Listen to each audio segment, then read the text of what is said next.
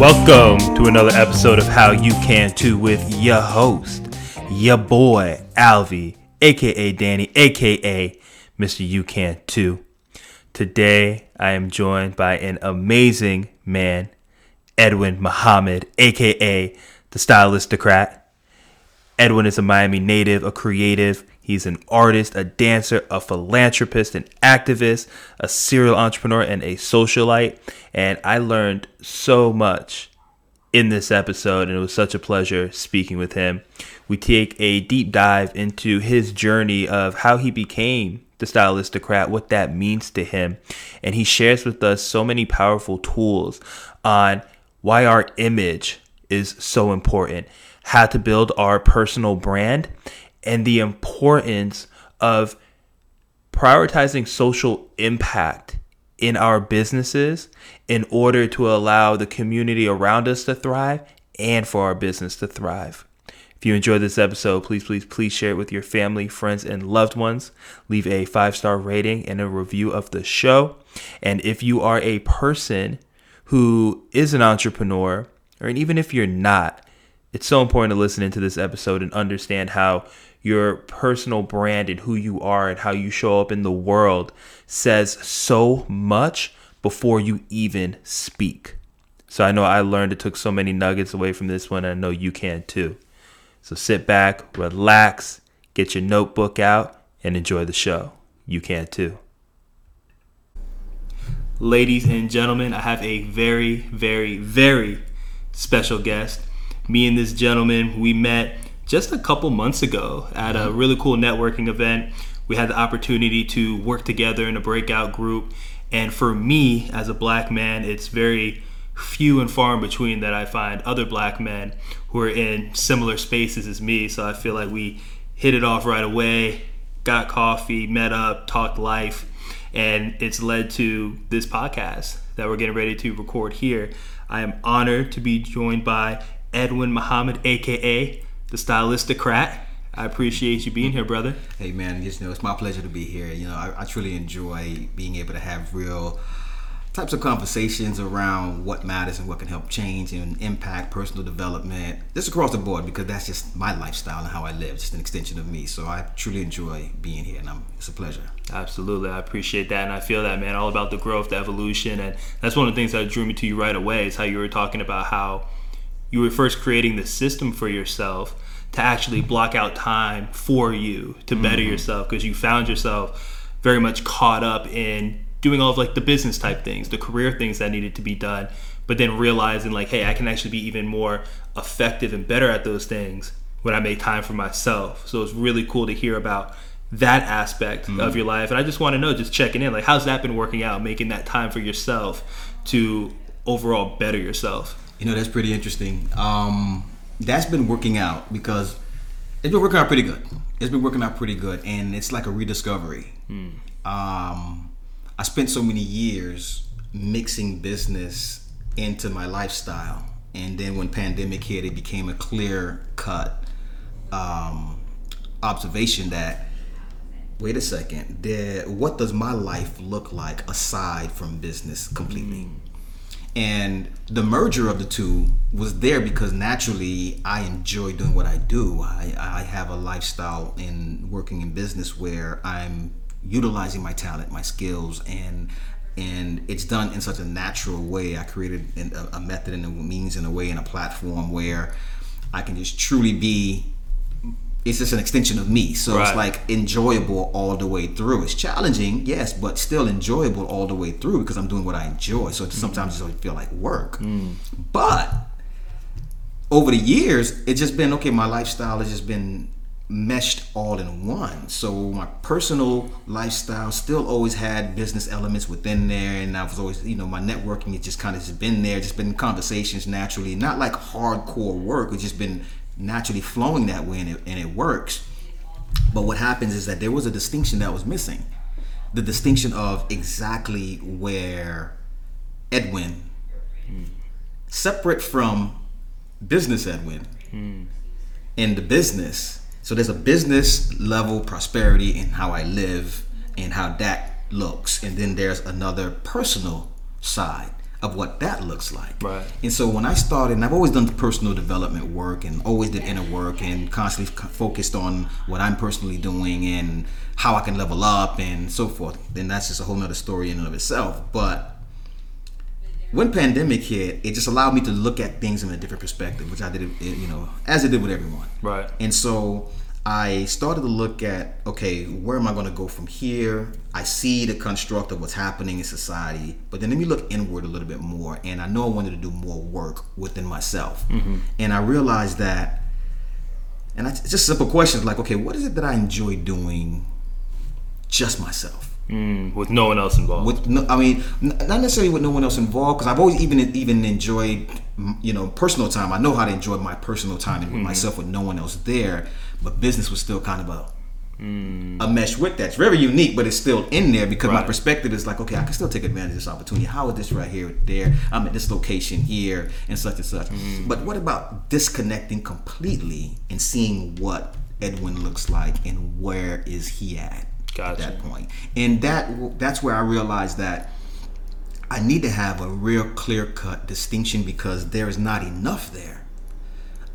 Not that I feel imbalanced or anything of that nature, but I want to explore that more because then I realized that with that distinction, there's more that I can bring to the table because now I can draw and build on top of what I have already. So my personal development and as an artist by nature, I've been a little away from my physical art of actually drawing, painting, and doing all of those different things, and then some. And I've used that level of creativity. I just transmuted that creative energy into the business platform, and that's just been my canvas. And so I just utilize all my creativity and my energy there, but been away from my direct art. And I made it a point to just this year to go back into actually creating more art in that sense. That's just, and then what other things that I enjoy doing, what other things can I begin to explore doing separate from business? So I need to travel and everything like that is still there with the business, but how about the travel for me as an individual? So my personal, I restructured a lot of my goals and my daily intentions and my weekly intentions and so forth down to 3 categories where I put all my focus on what my intentions are for personal, then what my intentions are for my relationships, and then what's my intentions for business. And now I set goals in those 3 separate areas. They do intertwine and mesh to a degree, but I have to have that clear-cut distinction of me, my personal development, things that I need to do for my personal growth, things that I need to do to help improve my family and friendships and personal relationships, you know, and significant others, and then business, of course. And so I found that to be so helpful to be able to just separate those things in that way. And since that pandemic, that's when I started to really carve out more and more time. And I've started to do this before, but then I carved out more and more time, and then I set extreme boundaries on my work time. And so, and I think I may have shared that with you before. That's where I'd have my 8 in the morning to 6 in the evening, 10 hours a day, and 5 days a week. Anything outside of that, before that time in the morning, I get up at 4 to 5 o'clock in the morning, 4:30 to 5 in the morning every morning, and go from there. And so that's my time all the way up until 8. So I do whatever I need to do from that point, personal development to meditation, study to exercise and so forth. I have that window to be flexible with. After 6, I put family or, you know, in orientations with other friends and things of that nature. After 6 on, strictly business between 10 and 6. And I'm sorry, I said between 8 and 6, which is 10 hours, and focus on that. And I got to make everything work within that time period. I love that. And it makes a lot of sense to me because things need to have boundaries, because if not, I know in my life this has happened. It just gets to the point where everything kind of just blends together, just how you talk about that mesh point. And what I love about your strategy is that you're actually taking the first part of your day for yourself. For me, I'm such a firm believer that in order to truly impact others and serve at a high level, my cup has to be full. And with everything that's running over that cup, that's how I get to serve powerfully in my business and in my relationships. So I very much see a mirror in you, in the sense that it's like, hey, when I get up between 4:30 and 5, I got 3 hours that are dedicated to me. And then from that place, I can get into my business. And then from business, it's all about friends, family, relationships, and all of that. So I think that's extremely, extremely, extremely powerful. And for everyone listening, I want to invite you to look at your own life right now. And are there certain boundaries that get to be set around different aspects of your life? And if you need to take an even bigger step before that, do you have different buckets where you're actually even bringing awareness to the aspects of your life that need love and attention that maybe you're not paying attention to? How I approach my life and how I work with a lot of my clients, it's helping them understand there's many different buckets, and when they kind of just expand just slightly beyond what you said, right? So I think of the like family and friends buckets, I almost separate that into two different buckets. So for me, it's like, how's my personal relationship with my fiance, right? And then how is my relationships with friends and family, right? And then even within my own personal side, and I'm sure you do this as well because you mentioned it as you talk about all the different things that you do, but within the personal side, for me, there's like my personal growth, my spiritual growth, my health and wellness, right? And my leisure time, like what do I like to do for fun? Like now I love golfing. I had a couple great rounds, so now I'm always plotting, seeing like, okay, how can I get more golf into my schedule? So if that's something you like, Edwin, you let me know. But yeah, I think it's so important that everybody takes the time to understand like, hey, one, where do you want your time to go, right? Two, how are you currently spending it? And then three, what can you do in order to change it and have it happen the way you want to. So I love the way you're doing it in terms of like, hey, these are my boundaries. These are my set times that I do these things. And I'm sure when you do it in that way, it allows you to be super dialed in and present to whatever's at hand. So I really love that. And it just really brings discipline and focus. And so, and we all need that. We all need discipline and focus, and you have to find a way to implement that comfortably in your life. It's not going to be a comfortable process, but you got to find a way, a method to just begin to introduce it at your pace. And what people tend to do is just take on what others are doing. And there's nothing wrong with that, but what you have to do is take it on and then begin to just look at it in such a way and find what works for you in that. Because that whole method may not work. It may not fit into your lifestyle as the way it is. Now, everybody's different. We all are different. We all are made up different. So I think it's just important to be able to just be flexible enough. And be also forgiving enough to yourself to know that, okay, I need to adjust a little bit. So my 10, for example, my 10 to 6, it adjusts a little bit. I'm hardcore on the 10 to 6, but sometimes we're going to stand a little longer. Sometimes I may get a little bit of a late start. It's okay. You know, and so I just continue to make sure that I stay on the course with my objectives, priorities, and what I need to get just done, and then just get it done. You know, and so if I oversleep by some, for some other reason, because maybe I've been studying a little longer the night before, maybe I've been out, with some friend, long conversation, emergencies, whatever it may have been. Gotta just be flexible with yourself and just don't be so hardcore, because the principle is, and what I find will work for me is just create the habit.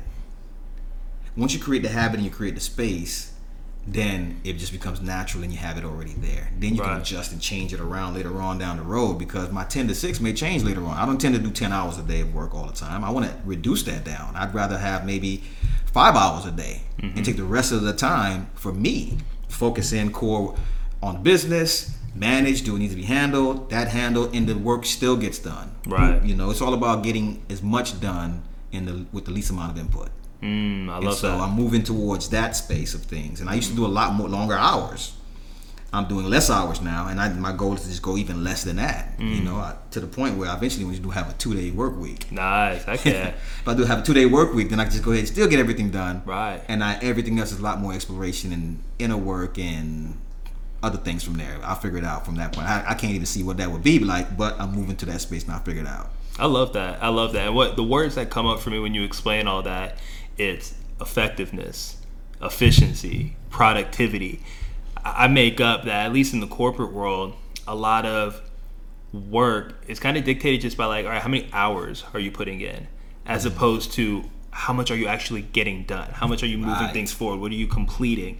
And that's the thing. It's like, as you said, when you have, or when you're developing a habit and you're starting to develop a system, you're putting yourself in a position to be more productive, more efficient, more effective.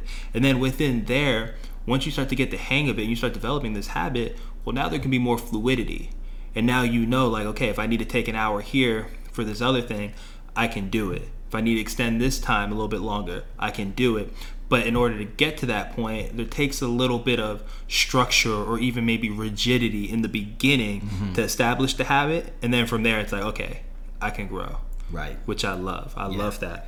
Man, so when you told me your nickname, The Stylistocrat, I was like, I love that. And I gotta know what that means and how that nickname came to be. So can you shed a little light for us on what do you mean when you say that you're the Stylistocrat, and how did all of that embodiment happen? Okay, well, let's see. Without it being such a long story, let's take it back a little bit, dial it back a little bit to about last 15, almost 20 years. I've been heavily doing a lot in the fashion industry, fashion and entertainment industry. And so I've always had a background prior to that. I've always had a background and had this affinity on personal style and my own individual look. You know, back in high school, I always had a unique look and style that attracted people to the point where a lot of people started to copy what I was doing. That's a whole nother story. Right. But so fast forward, as I was doing more and more work in the fashion entertainment space and was launching a magazine at the time, and we were doing things on the media side of things as a magazine, we ended up garnering a lot of attention. I'm saying we, me and a partner of mine. And so we planned it out. So we both had always had a sense of style, but we knew that image, and I always knew that image makes a statement. An image, in your personal image, is making a statement even before you are heard. So when you walk into a room, or someone walk into the room where you are, they see you before they hear from you. Right. And you can leverage that level of communication because approximately 80% of all communication is nonverbal. And so if you can leverage and use the image, your personal image, to send the right message, you can control that message and get the results that you want, just like speaking. Right. And so I've learned how to leverage and use image and style to communicate and draw specifically the type of attention that I want. And I've learned how to use that personally.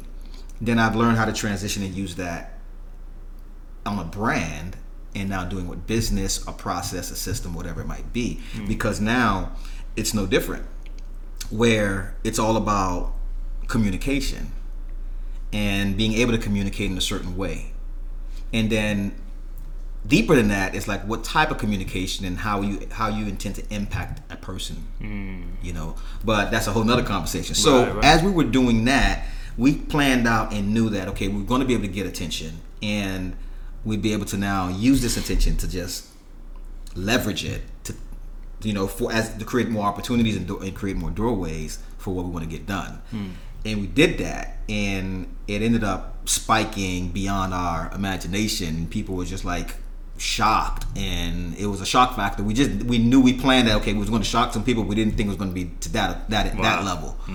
And so, without going into too much details,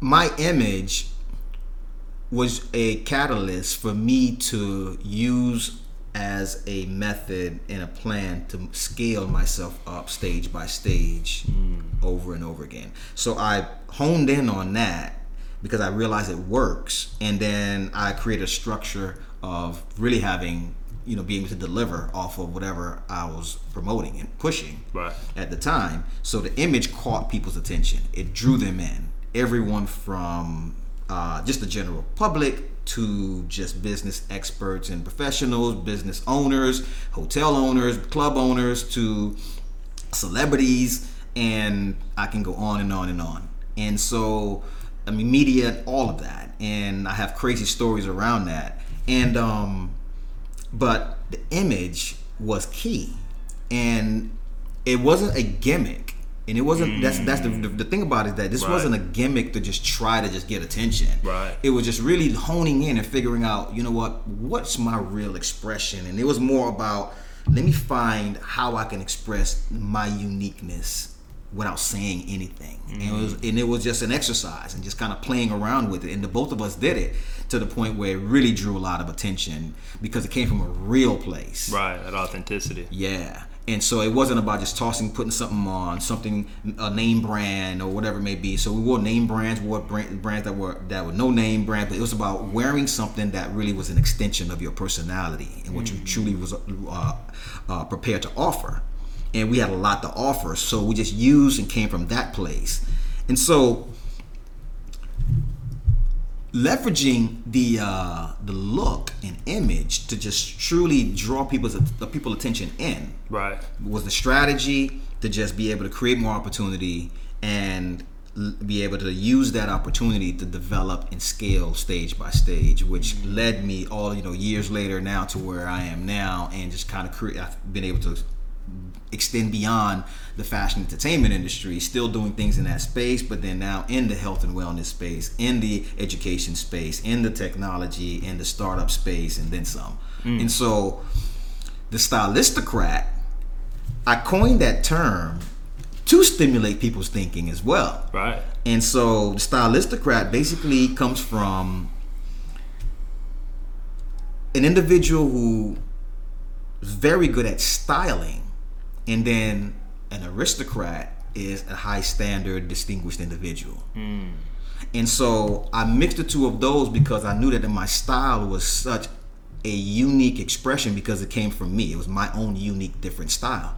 And I wanted to just label that in such a way to coin my particular look, my particular expression, so that people can always remember that. And so the Stylistocrat was born during that time of us marketing ourselves, pushing ourselves out there, delivering and creating these crazy experiences and everything like that in the fashion entertainment industry. Yeah, I mean, it's so powerful. It's really powerful to understand that 80% of communication is nonverbal. And there's this whole idea of the second you step into a room, there's eyes on you, right? You're saying something without even saying something. And people are hearing things without you even saying something, right? So people are going to have their own interpretations and things of that nature. And some of the feedback that I've gotten in my own life over the last, probably like 5-6 years is, my energy, right? And I feel like that's a very similar thing, right? It's like the way that I carry myself, or how I'm dressed, or how I'm positioned, posture, smile on my face, or if there's not a smile on my face, whatever it is, it's like, it's saying a lot without me having to actually move my mouth, right? And I think it's fascinating because I know a big part of some of the work you do, because you're very eclectic, you got a lot that you do and that you offer to the world, which I think is amazing. But this idea of how important personal brand is in business, I believe that a lot of my own personal success in my business has been an extension of me simply being who I am, getting a better understanding of who I am through the inner work, through the personal development, through overcoming some of the traumas that I went through, and understanding that those were opportunities for me to learn and grow. And it's from that space that it's allowed me to work with other people and have other people want to come in my space and collaborate, whether it's on their life, on a business that they have, or whatever it may be. But I didn't realize at the time I was doing it that I was working on my personal brand. And I'm curious in terms of how you view the process of someone building their personal brand. Like, how does one even start that journey without it being forced and it being something that is authentic? Interesting. Very good question. And good thing that you said authentic, because a lot of times people just want to create something just to get the attention for a outcome. Right. And that outcome, just a limited outcome. Okay, you just want to make money, or just want to just try to get some attention just for the moment, or whatever it may be. a brand, a true brand is an experience. It's an experience that someone encounters. They're impacted in a very emotional way, and they want to share that experience because it's enjoyable. And so a brand really brings that. And then it's a lot of nuances as to how that actually plays out. But in its core, that's what a brand does. Right. An effective brand. And so the process of figuring out what can work for you, what can work for an individual, what can work for a company, an idea, a service, it roots down to a person. It roots down to an individual, that idea, because no matter what it is, if we're looking at the computer that's here, we're looking at the table that's here, we're looking at any item, it sprouted and it developed originally from the thought and the idea of someone. Right. And so they had an intention behind it. Right. And if that intention, was to be able to provide something that someone else can use, and then it can go deeper than that, or it could have stopped there. But now, if we look at now creating a brand, the brand has to come from a real place. Mm. For it to really be impactful, it has to come from a real place. Now, what does that look like? A real place is figuring out why you want to share this thing. Mm. Why you want to share whatever it is. This service, this product, yourself. What is the idea? What are you trying to convey? And what's the impact that you want to be able to bring to others? Mm-hmm. Now you have to look outside of yourself. Right. You have to look at, okay, how can this impact and help someone else in a positive way? And then the deeper you go with that, the more impactful that brand would be. Right. And so the different phases of how I structure things is it got to come from a real place, number one. You got to figure out the why, and you got to figure out the why outside of you, of how it benefits you. Mm. You got to figure out how this benefits someone else and how that can be impactful, or maybe even benefit multiple people from that point and ongoing. Right. I come from a place where when I'm figuring out a brand, I'm now looking at the why and the impact on how that person can find a way to help them become more expressive and more unique, and it just adds to them to become more of themselves. Mm. And so now it required me to think a little bit deeper. And so my process and what I do is figuring out, okay, this is outside of anything that benefits me. Right. This is now completely how this impact and benefits someone else. Mm-hmm. And as I'm putting together the why, and now I'm putting together the how, and I'm putting together now these other different components after that, now it's starting to shape up to be something that really is going to benefit somebody and hit them emotionally in the right way. So now from that point, I begin to work backwards and look at what is it that I can offer from my personal self, not in a sense where it's beyond my scope of what I can do, but from what I can do. And how can I begin to share that? Mm. And what does that look like? And so whether it's a method, a process, it's a, or it's just simply actually even a look. And so when it comes down to image, right? For example, with fashion and style, when I fashion and style and put a look together, I think about, okay, what kind of impact do I want to have from those who see me? Right. And I understand color, vibrancy, patterns, and leveraging those things and combining those things in such a way where you're able to put it, and you have to attach that to the level of energy and the expression or the emotion that you want to be in, or you're truly in at that moment, because it has to match up. And that's the difference between, for example, a person who's a stylist who just simply put a look together and put that look onto someone from a person who's more of an image development type of coach who works with an individual to figure out who they are and find a look that works and truly express their personality and their desires, their wants, and their goals and their objectives at the time. And so now you have to, if you come from that place, the one that just has a look that's dropped on them, that's just like a mannequin. Right, and then right, somebody on the runway just kind of just walk in and just you see the outfit. Right, but there's no emotion, there's no life to it, no connection. Yeah. And, but if you have it now where an individual and they're there with a very unique look that stems from their personality, that stems from what their goals and objectives are, and then playing around with that, and there's no end to it. Now you have a different level of connection because it's coming from that person and they're now owning that look. They're walking with it completely. There's no different when you're now structuring and putting a brand together. That brand, your message now has to just completely be that. So now if you're thinking and you put that first process in place of how this impacts this other person and make them feel something. And for me, it's about making them feel more empowered. Nice. That's the exact word I had in my head. So my whole objective in everything that I do is how can I make the other person feel more empowered, even by the way I look. So then I know if I'm using colors, I can use certain colors that have certain vibrancy that placate to the emotional side of them, because certain colors brings out different emotions. And if you look at colors, for example, just to, to spin off on the side of this a little bit, you look at children toys and children clothing. Right.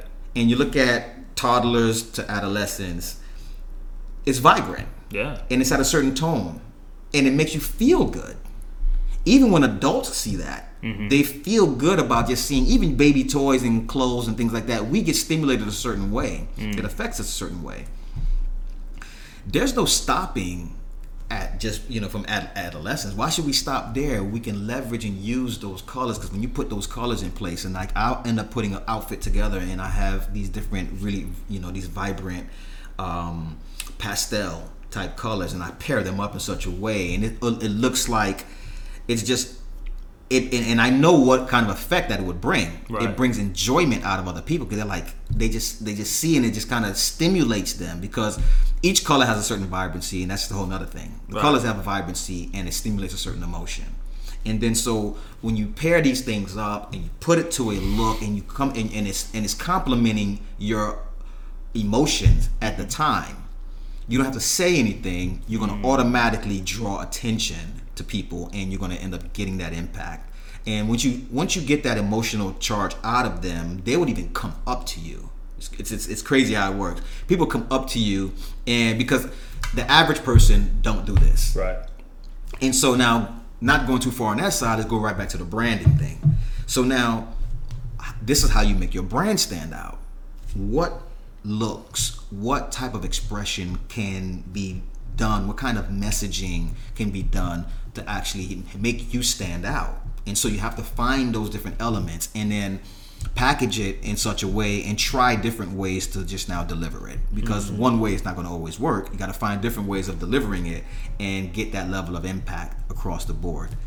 And in a nutshell, that's kind of how my process works when I'm developing a brand. It has to come from a real place. Right. And you have to now step outside of yourself and see how can this impact. And for me, and my personal objective is, how can this empower someone else? How can they feel more empowered by this, of what I'm presenting, either by the way I look, or this service, or this business, or this project that I'm on? I love that. Man, thank you so much for going into that level of depth, because there's so many different aspects of that I kind of want to expand upon or get your intake on. And the first part is this idea you talk about, one, an effective brand, product, whatever it may be, it has to come from first an authentic place, right? And then also understanding, it's like, what's the emotion that I want to invoke, or what is the message I'm looking to portray, right? How do I want to make other people feel?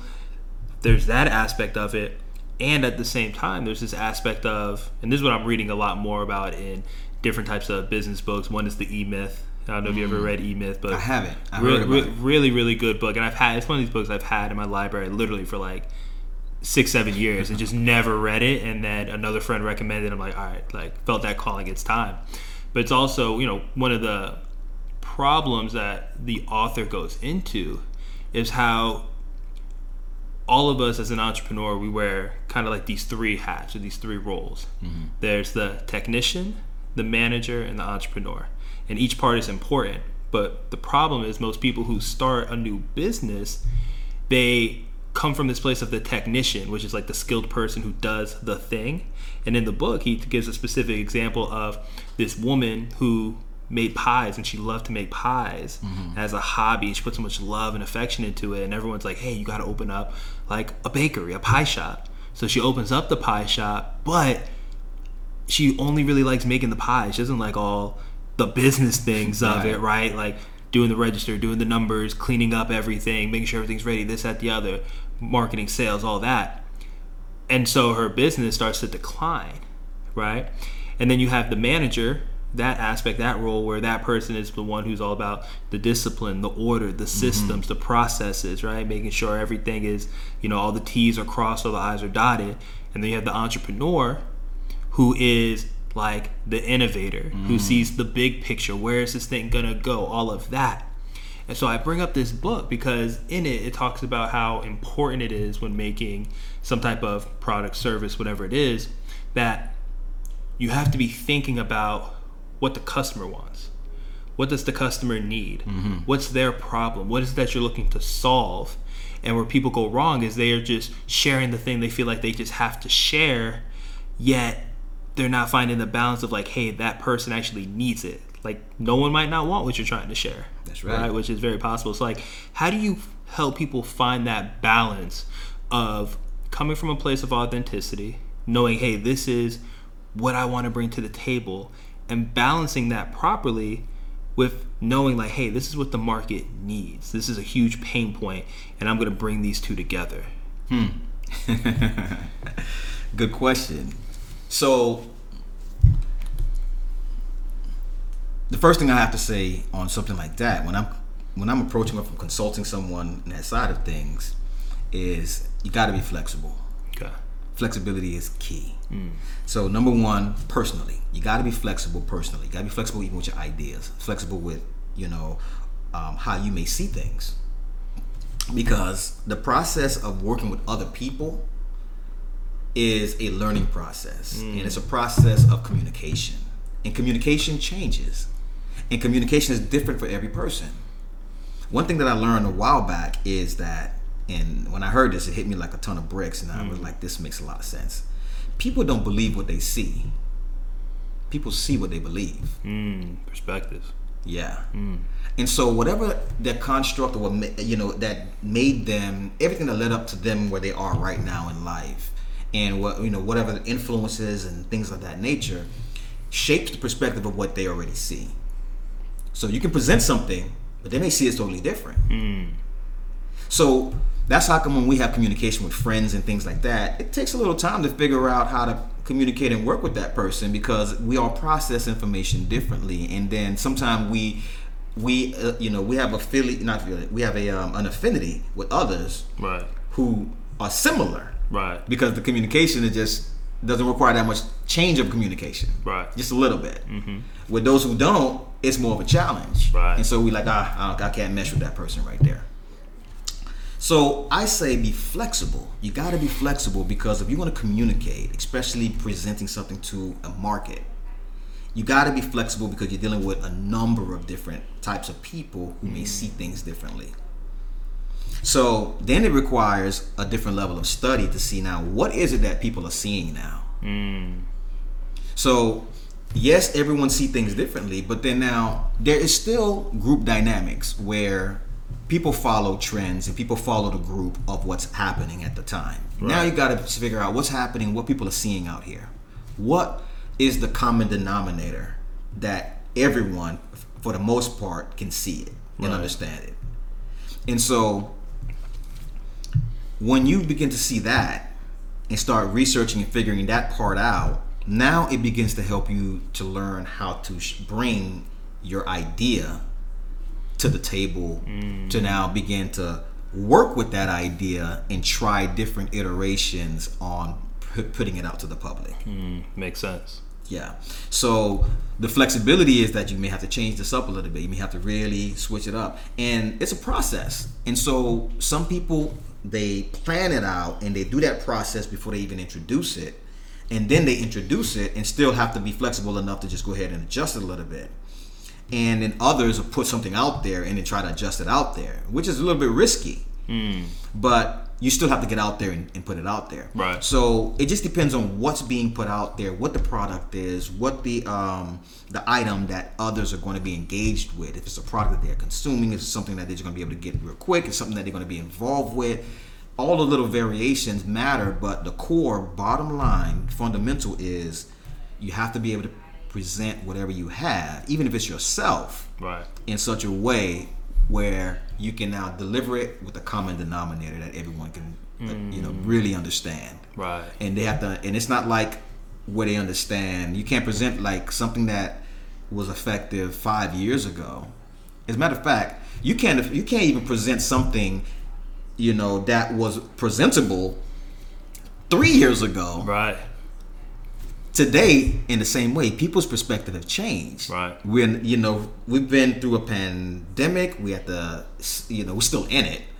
And whether we're at the tail end of it or not, regardless, we've been through it. And everyone's perspective changed since lockdown. Right. And people are now seeking and they're desiring something different. And so it's about figuring out what do people want. So it really takes the process really takes you to step outside of what you want to what other people want. Right. And when you begin to think that way, you begin to figure out what is it that that common denominator can possibly be. And then you begin to package and present what you have in that way. And then you'll be able to get some feedback. You get acceptance. And then you can begin to still be flexible to iterate and change a little bit more from there and double down on what's working. Got you. What I love about this, like as you talk about this process and how to look at it, to me it's very dynamic, right? It's one of these things where the way I interpret what you said, it's like I have to come in with a level of flexibility to take my idea and make sure that I can mold it in a way that allows me to meet people where they are. Right. It's like going out into the market, seeing what they want, what they need, what they desire, but making sure that, I might have all these great ideas and I can explain it in such a sophisticated way, but if it's not truly meeting that person where they're at, it's not going to land. They're going to perceive it differently than what my intention is. Yeah, that's really, really key. I love that aspect of it. And then even once you're out there and you're in the market and you put that thing there, because things change so fast, and especially in my industry of health, wellness, well-being, personal development, like there's so much information out there. Yeah. There's so much stuff that it just changes so quick, yet all the old information is still out there. So I find that people just have a lot of confusion around like, all right, what does actually work? And then that might have them pause and just stop and not do anything. Where in reality, and this goes to an earlier point that you brought up, it's really about taking the scientific method approach. It's like, hey, okay, I see these people doing this thing, right? I hypothesize that that thing is going to work for me in the same way, but now I'm going to go test it. And I'm going to go see, how does that work for me? It works for me well? Great, perfect. I'm going to keep doing it. Oh, it doesn't work for me? Okay, I'm not just going to throw out all of health, wellness, well-being, personal development and just throw it to the side. Exactly. But I'm going to go to the next thing and try to see, does that thing work for me? And keep going into that process. And in the same way that I look at health that way, I also get to understand, I get to look at my business and my brand and what I'm bringing out into the world in the same way. And the way that I can make a strong hypothesis is by having a lot of conversations, doing the research, seeing like, hey, what do you want? What are your desires? What do you need? What are your goals? What's getting in the way? Right. And then if I have enough people saying it, realizing like, okay, I have something for that. What I already inherently want to do and put together matches that. Or what I currently have can be tweaked a little bit here, a little bit there, to where I'm still being in integrity with what I believe and what works and all of that. And now I can bring that to the world. with the understanding of like, hey, even as it's out in the world, there might be small tweaks that need to happen along the way. So I really appreciate that perspective, and that helps out a lot. Oh man, I appreciate that it can help. I mean, it's something that I've been practicing for quite some time, and it just takes a method of just stepping outside of what you want, you know. And a lot of people find this hard to do because people are so. It becomes so natural to just think about, okay, what I need, and then so we go out in the world with what I need. And so your perspective and your approach and your energy is about what you want, and people are not going to always cater to that, right? Because they're thinking the same way of what they want, right? But so when you got in this an environment with everyone thinking like that, how do you get what you need out of it? You got to step outside yourself. You got to step outside the comfort zone of looking for what simply works for you. Right. Now you have to look at what works for everyone else. And the best way to get everyone else's attention, if everybody's thinking about themselves, is to help them figure out what can empower them to become a little bit more of what they want. Facts. And so when you present that common, then that's the common denominator that's out there. So now you leverage that. Then you know how to deliver to people certain information. And if it's now going to benefit them, they're all for it.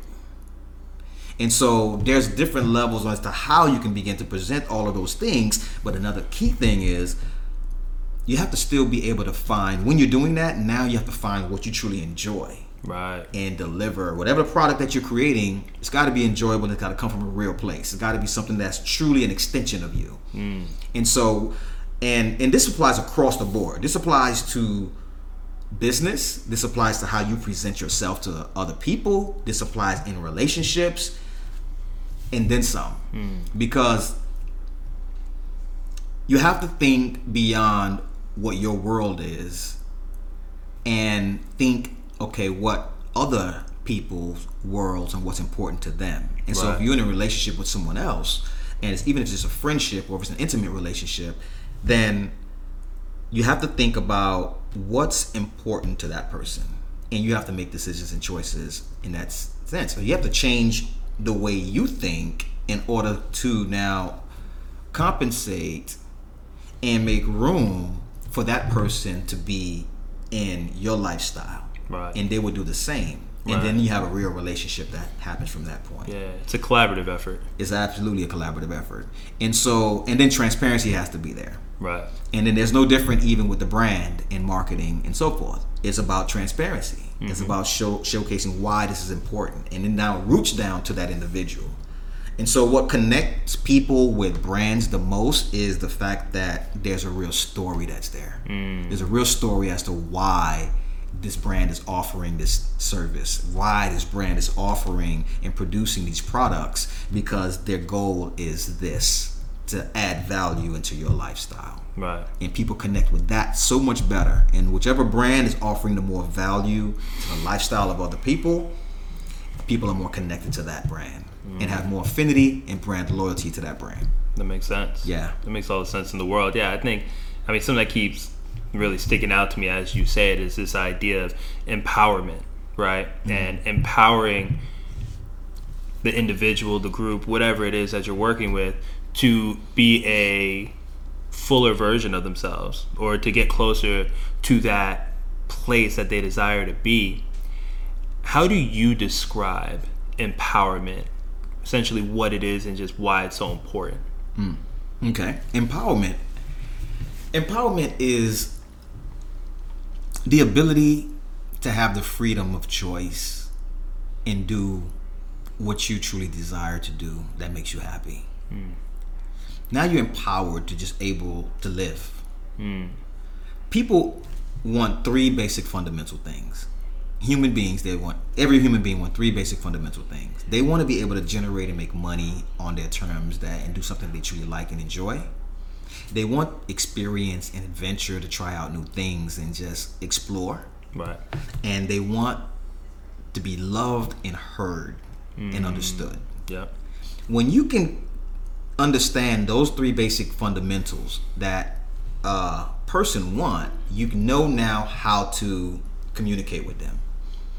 and you're communicating from a real place, not trying to just only placate to that person, but you're communicating with that in mind, that this is what this person wants. So now I have to be able to now communicate with them through the way they understand, because they want to be heard, and we all want to be heard, and we want to be understood, and we want to be loved.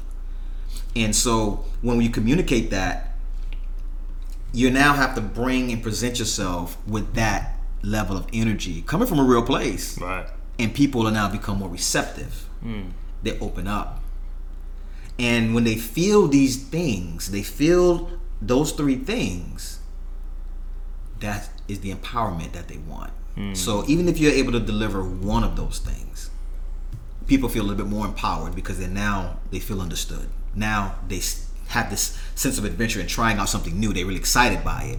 Now they can generate and make a lifestyle and a living doing what they truly like, and make money to support their lifestyle. Right.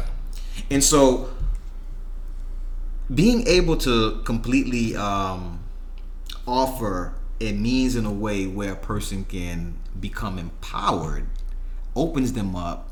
They put their guards down, and you have their attention. Because everyone's looking for it. Right. We all want a more sense of control of our own lives, right, and not having to just do things because it has to be done, and regardless of what. So I don't truly enjoy it, but I have to do it. It's not enjoyable, an enjoyable life. And right. So, you know, as children, we didn't have to worry about those levels of responsibility, so we was free. We right. played all the time. Yeah. And children have a certain level of energy. We shouldn't lose that. We should actually keep that same level of energy in doing the things that we're doing today. Right. And so what we have to do is, so everyone wants freedom. Everybody wants that self control to do what they want to do. Right. And that level of freedom is important. And that level of freedom allows the empowerment to do what you choose to do and enjoy doing from that place. Right, right. So empowerment is being able to allow that level of freedom, and also bring tools, bring resources, and bring assistance and help to let that person get to that point, to get either one of those three things. Yeah.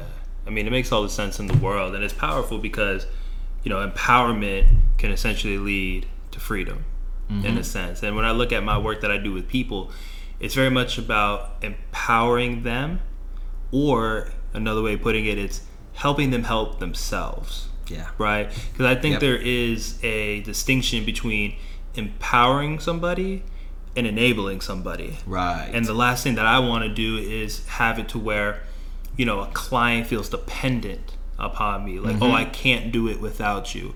Or even with my fiance, for her to feel like, oh, I couldn't do this thing or live without you or anything like that. Like, I would never want that for any type of relationship that I'm in, personal or business. And that's why I think empowerment is such a strong distinction and place to come from, because it's really giving someone the tools that maybe they don't have the knowledge, maybe they just don't know what to do, they don't know what they don't know, yet now through sharing knowledge, skills, you know, helping, assisting, aiding, guiding along the way, you're giving that person the opportunity to put themselves in a position to have freedom. Right.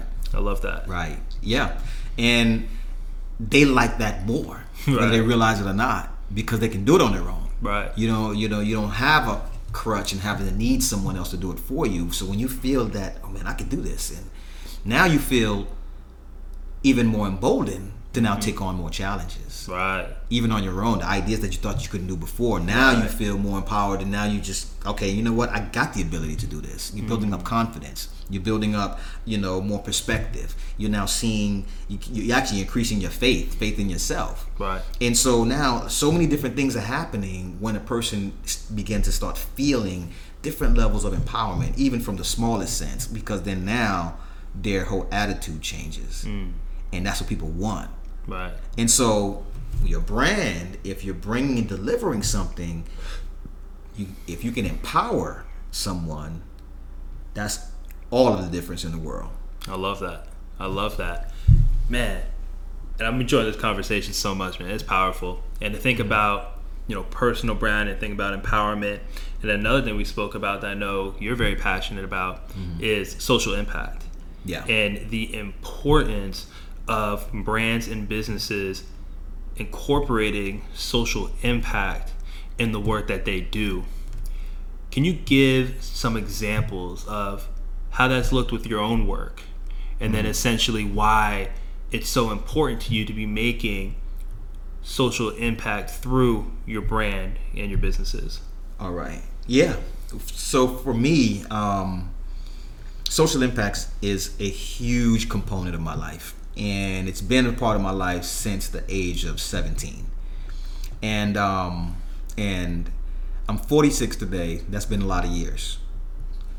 And so I've been working and iterating and doing different things, trying different things, and I was challenged even, and as I was doing a lot of different community work, I was challenged by a mentor who told me, he said, you know what, you do some of the most amazing art that I've ever seen in my life.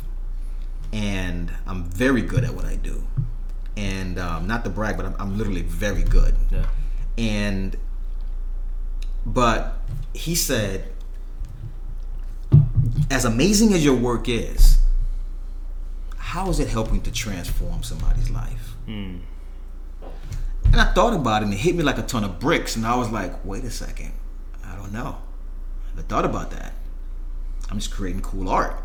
I'm doing cool graffiti pieces. I'm doing cool, you know, sketches and paintings and doing great creative stuff, but it's not impacting somebody's life. But he knew what I wanted because that was a part of me of just helping, because I was doing it, and I've known him for like about maybe about a year or so.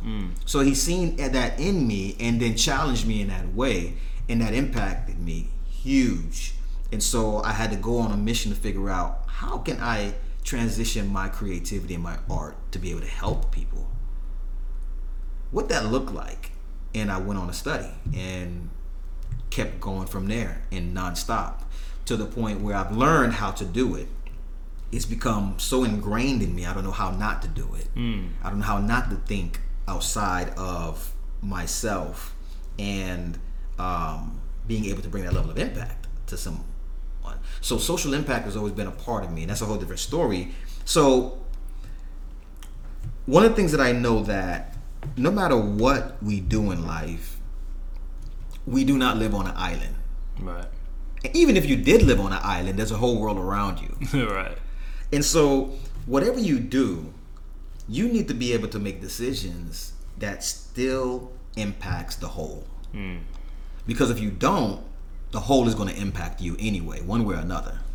Example, if you're on a block and you have different variations of people that are on that block, a variety of different people that live on this block, and you have you and your family on that block, your household, you focus solely on your household, and you just develop and build that, your children, and you continue to grow, and everything is just all about what you want. You don't think about your neighbors, you don't think about anything else. That's all on them, that's their lifestyle, whatever. When it's time for you to walk outside of the door and get into the community, or at least just on that block, whatever happens on that block is still going to affect you. Whatever happens on that block is going to affect your household. Right. So if the block falls apart and there's anarchy out on the block, I don't care what you've done inside of your home, all of that is at risk, because then now the block is unstable. Right. So it's important to be able to now think outside of just your home, because now the smart way to think is, how can I protect my home from, you know, beyond just from the inside? Now how can I protect it from being attacked or being compromised from the outside? Right. And so you have to now think about others on that block. You have to think about others on the block and keeping things as in a cool and a good environment, that when your children go out, they're supported in that block. Right. And I use the block as an example because the block is still an example of the community and the world that we live in. Mm-hmm. So we have to think outside the whole, and that doesn't mean that you have to come up with a solution for everything. And that doesn't mean that you have to come up with a solution and figure out, okay, how my neighbors need to be raising their children. It's not about that. Right. It's truly about how can we make a more comfortable environment for the environment that I live in. Hmm. And it's simply by just building relationships. Right. Building relationships and treating people the way you would like to be treated. Building relationships and empowering others to become stronger and more, free-flowing in what they're doing so that they're more happier. Because everybody happy on the block, you have less problems. Right. Everybody's going to have their challenges and whatnot. But then now you're building relationships, you're building friendships, and now you're able to connect with them in different ways. So when there's an issue, there's a problem, everybody band together. Right. So for me, social impact is just that way where if you're putting together a business or putting together a brand, you're putting together an idea, it only makes sense to actually think about the future. Mm.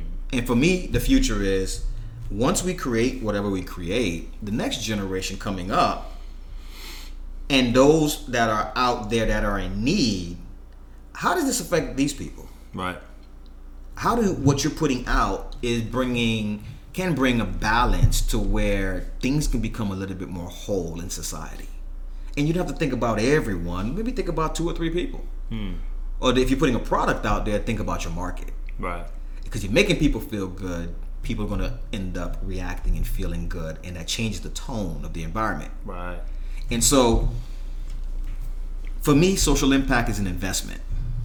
It's an investment that allows you to be able to keep whatever you're putting together and the legacy that you're creating to be established, and it actually lasts long for generations, because you've created and you're impacting an environment that helps to support that. Right. Because whatever you're putting out there is actually supporting the environment too. Right. So my approach when I do social impact is I come from that same place that we originally spoke about earlier when developing a brand. I'm thinking outside of myself. I'm thinking about how can I empower others? How can this service empower others? And I put those components in place, and then so I now also begin to structure a business around this. Mm. So social impact for me is not just, it's not charity. Charity is a component of that, but charity can't sustain itself. Right. When someone is just giving and giving and giving, because when they can't give, then what happens? Mm. Right. That flow stops. Yeah. So it needs to be sustainable. So business, in my perspective, business need to actually have more social impact in empowering others. Mm. And so that empowerment can look many different ways. So we're empowering others to even generate and make a lifestyle and make more money and make better, create better relationships and become a better person or whatever it may be. You're empowering others and building and investing in an environment that's going to only protect your home that you're living in. Right. The product that you're creating, even just yourself, and it makes a better environment overall where people are just a little bit more, they're less edgy, they're not stressed out, and people are more flexible to just be adaptable. Right. And things become much more free-flowing from there. Mm.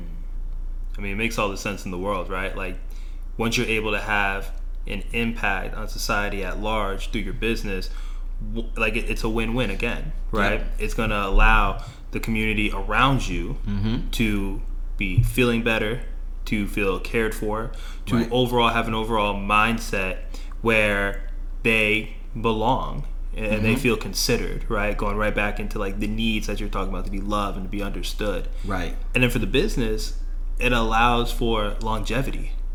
You're going to be around yep. a lot longer if you're out here empowering people and impacting people, especially community, in a deep way. And as you were talking about the block, like it really reminds me of like the village, right? Mm-hmm. The tribe. Right. Like we used to come from just all different types of tribes and villages where it's like the whole was only as strong as all the individual parts mm-hmm. put together. You couldn't just have one person who was just, way up doing all these great things and then on the other side everyone else is suffering. Well, then that whole tribe and that village would suffer. right? Exactly. And they'd be extinct and whatever. We saw that in history. And it's like now it's so interesting to see how, at least in my perception, how individualized so many things are. Mm-hmm. Or businesses that are made only in the image of like, all right, how much money can I bring in? But I don't care if I'm damaging the environment. I don't care if I'm hurting other people's lives, right? Yeah. Like none of that matters when just only the dollar is considered. Yeah. And we talked about this a little bit before we got on, but like I'm all for capitalism. Mm-hmm. And I also understand it has its limitations. So I feel like social impact is what actually allows capitalism to thrive in an empowering way that helps everybody. Exactly. Exactly. It's just a smart choice. If you want to, you know, if you're going to make more money, invest in helping someone else out. And that person is going to be practically loyal to you because you've helped change them in their life. Right. And what that change looks like is it's on different levels for every person. Mm. And so because you've empowered them to be able to do something, to enable them to do something that they wanted to do, they're now connected with your brand. Mm-hmm. They're more connected with you. Right. And then you can continue that communication and engagement from there. So we do live in a capitalistic society, no question about it. And it doesn't have boundaries, mm-hmm. as it should. Right. Or enough boundaries as it should. And so people tend to make decisions on, okay, let me make more money at the expense of such and such. And that needs to be removed because that's not sustainable. That can only last for so long. Right. And all what has been happening is you've been having different variations of that happening over the generations and generations for centuries, that it's been just, it's almost like a corporation. You create a corporation is considered a person, it has its rights, and you're able to now utilize that to make certain decisions and moves because that now protects the individual, the actual individual, the human. Right. And then the corporation takes the fall, but it allows that human to create another corporation in that place, mm. while keeping the same structure. And that's the only thing that's been happening in capitalism is a new variation of corporations and names and rebranding and so forth that's happening, right. but the same method has been going on. Mm. And so at the expense of people. And so that has to change because you can see that it has not led to the best.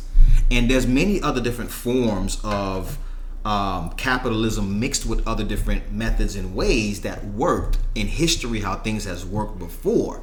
So we're in a capitalistic society. We are where we are right now. And how do we make it work? So social impact does not have to be charity. Right. And yes, there's meshes in between the two, but I separate the two personally by charity being that which you typically give towards a cause without empowering this group or whatever it may be or individual to become self-sustaining, so that way they can do it on their own. So greed is what actually greed is pretty much what has caused these different imbalances. And, right. and when a company make a decision that I'm only going for profit, at the expense of the impact of whatever else is happening, then that becomes a problem. Mm. You can start a company just to make money. That's fine. But if your pursuit is money, where does it stop? You're going to want more. Right. Exactly. There's no ceiling. Exactly. Right. And if there's not a ceiling, like without a goal and an objective to just maybe create some sort of something, then it's just like, okay, let me just make more. Right. I just want to make more, and I want to make more, and that has become problematic. Right. And so now it feeds the ego, it feeds this incessant need for more, and that's due to the lack of self-esteem of that individual and other different things and so forth, because then now their only focus is let's just make more money. It's nothing wrong with making money. Right. What you making money for? Right. Money's nothing but a tool. Right. What do you want the money for? Or is it not the money that you really want? Maybe it's the power that you want and the influence over other people. So you're going to leverage the money to position you to try to gain more power and influence over people just to make more money. Right. And so it's just playing to ego. And we've seen this play over and over again. And what has to be done, it has to be challenged. It has to be challenged. I think social impact, it's not charity, but it becomes a means and a way of how it can be integrated into business. And so when you create a project in a business with social impact in mind, it's still something that generates revenue and income that is empowering other people in a certain way that they can continue to either do what they enjoy doing or empower them to do the same thing. And then they pass it on from there. I love that. I love that. And it's a powerful distinction that you bring up between what is charity and what is social impact. And that distinction is in the empowerment that social impact has. And there's a book that my fiance read. I forgot. I think it's called The Soul of Money, I believe. I haven't read it, but we've had conversations around it. She told me so much about it. And in the book, you know, the author is a woman who worked in fundraising her entire life, right? And she had no problem raising all this money for these causes, and then that money would just go to these places, but it wouldn't actually really help. Yeah. Right? Yeah. And the difference was, so like kind of how you said, it's because it was just money. It wasn't empowering the people to do new things. And the difference that she saw was that when there was that empowerment component to it, and part of that was allowing whoever this money was going to say like, hey, this is how we're going to use it. This is how we're going to build this type of infrastructure. This is how it's going to give jobs to these types of people or create these types of systems. Yeah. Then it started to have that success. So I love what you say there. And it starts to have me think about even a new venture that I'm getting ready to go into, right? Based in corporate wellness. And it's like, has me think like, hey, how do I add that even more social impact to it? Because yes, I'm going to be helping these individual employees, and in turn these individual employees are going to be helping the business, right? And they're all going to be happier and healthier. But how can I incorporate it in such a way where there's aspects that also through maybe the revenue we generate from there, whatever it may be, that it impacts the local communities, or that it brings the local community and the corporations together in such a way where now that corporation is now empowering their own community. Right. So that definitely has my gear is going. That's something I would love to talk to you about as well. I love talking to you. Let's definitely build on that. Making that happen. And man, I mean, this has been a powerful conversation. And I really, really appreciate all of the wisdom, the nuggets that you shared.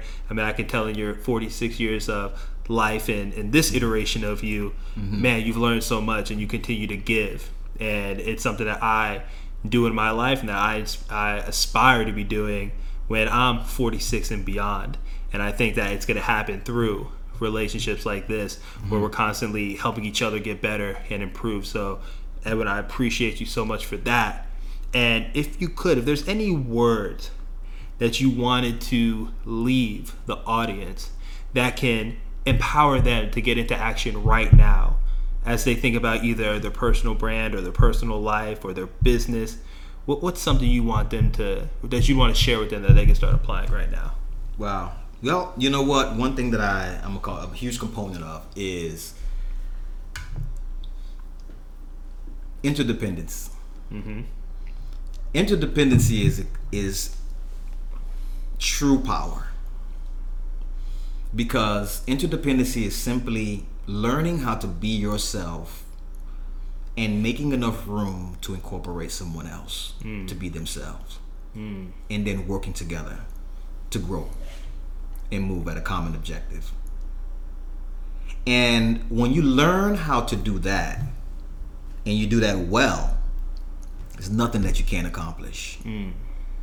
That's a level of empowerment that's powerful. It's a level of growth that adds value and help you grow as an individual. It helps you grow as a brand, a company, whatever it may be. Interdependency is so powerful. It's not a new concept. It's something that we tend to do on smaller nodes here and there in our lifestyle, but it's something that if you take it and you intentionally move on this and you begin to now make decisions and choices solely on, okay, how can I work with others in such a way that they can become more empowered from what I'm doing?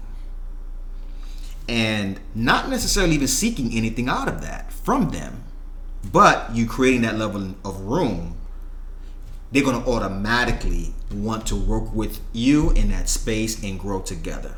Mm. And so you make room for people that align with the values that you align with, and not just anyone.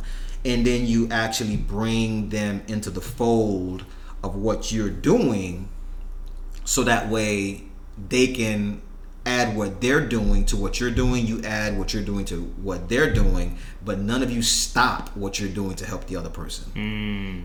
That's the key point. Right. You continue doing what you're doing, and there's just crossovers, and you grow together on that level. And there's no stopping that. It can continue. Now you do it with someone else, and you do it with someone else, and then eventually it just looks almost like a beehive. It's right. Just like completely, and then it becomes holistically one unique thing overall, and then you can actually move as a conglomerate if you choose to.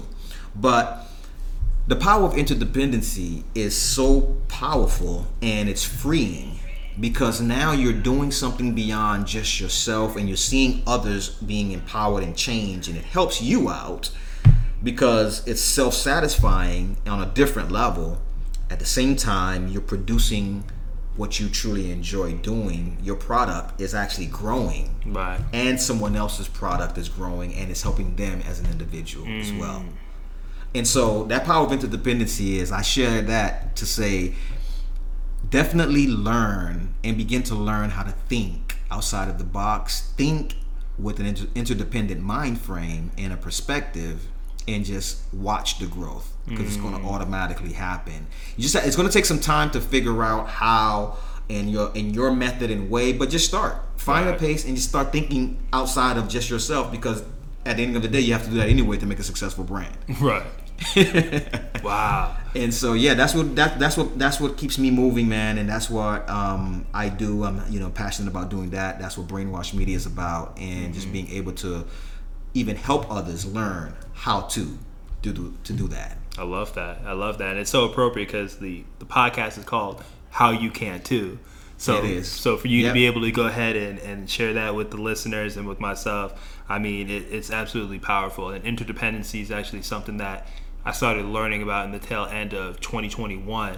And I've started to see how that's allowed me to expand myself, my reach, and those around me. And you hit on a great distinction in saying, like, you can't help somebody at the expense of yourself, but it's helping somebody while helping yourself, doing your thing.